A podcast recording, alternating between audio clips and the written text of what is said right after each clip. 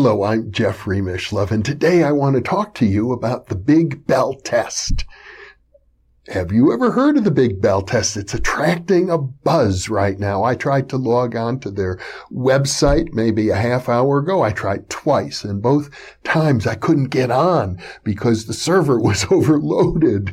Well, and let me backtrack now. Let's talk about the significance of this Big Bell test. It actually, I would say, goes back to my book, The Roots of Consciousness in 1975, when Jack Sarfatti, the physicist, wrote a section of that book on uh, physics of consciousness.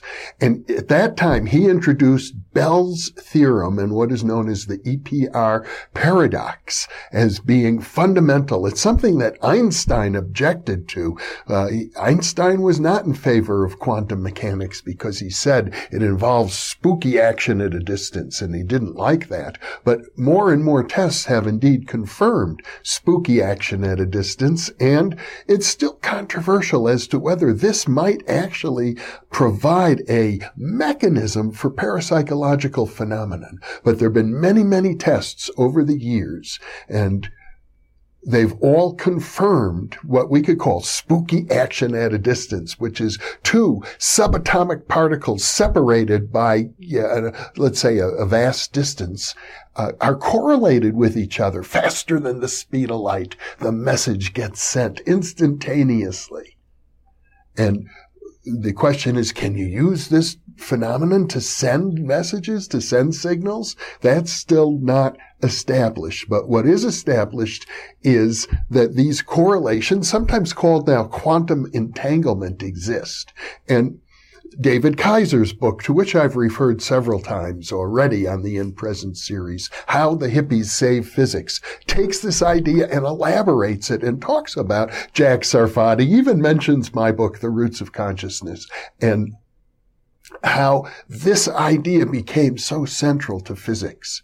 Well, the Big Bell test is the latest, most involved, most intriguing way to test Bell's theorem and this spooky action at a distance ever done. The actual date of the experiment was November 30th, 2016, but the results are now being published and it is attracting a lot of attention.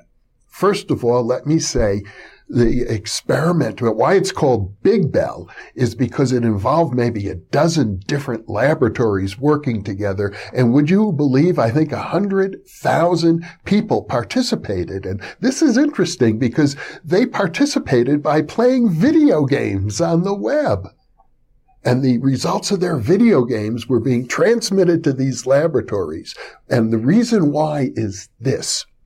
The standard tests of Bell's theorem involve using quantum mechanical event, uh, event, generators, random event generators based on quantum mechanical, uh, like radioactive decay, part movement or electromagnetic static, some signal that is totally random. And that's the basis of quantum mechanics is pure randomnicity, unpredictability.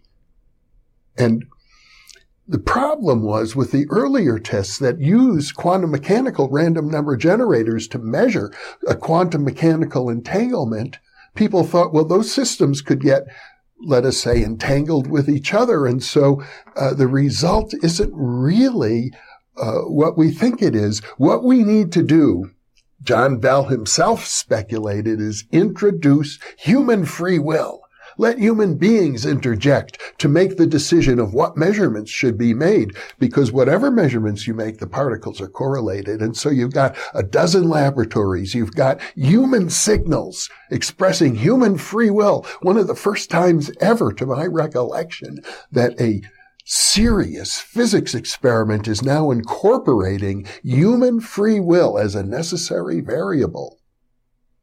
And this was done. And then the dozens of laboratories took those signals. They were coming in so fast. They were getting like 1,000 choices every second.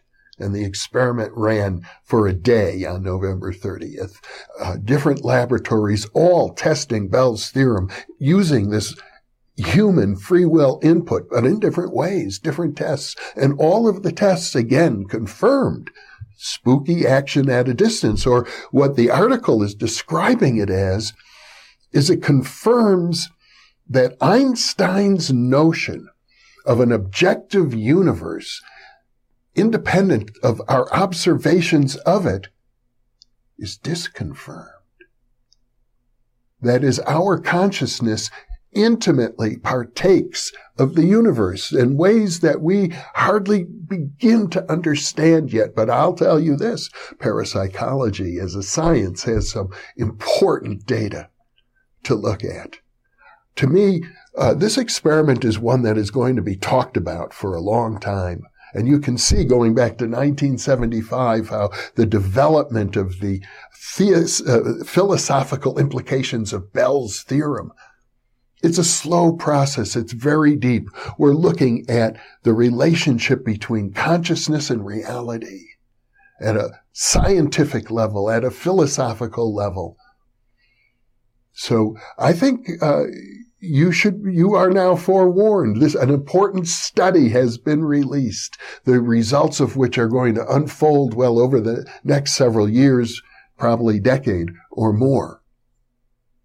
And as far as what does this mean for you in your life? Well, of course, it addresses your intimate connection with the external world. You see, we all go through life with the idea that there's me on the inside and then the world on the outside.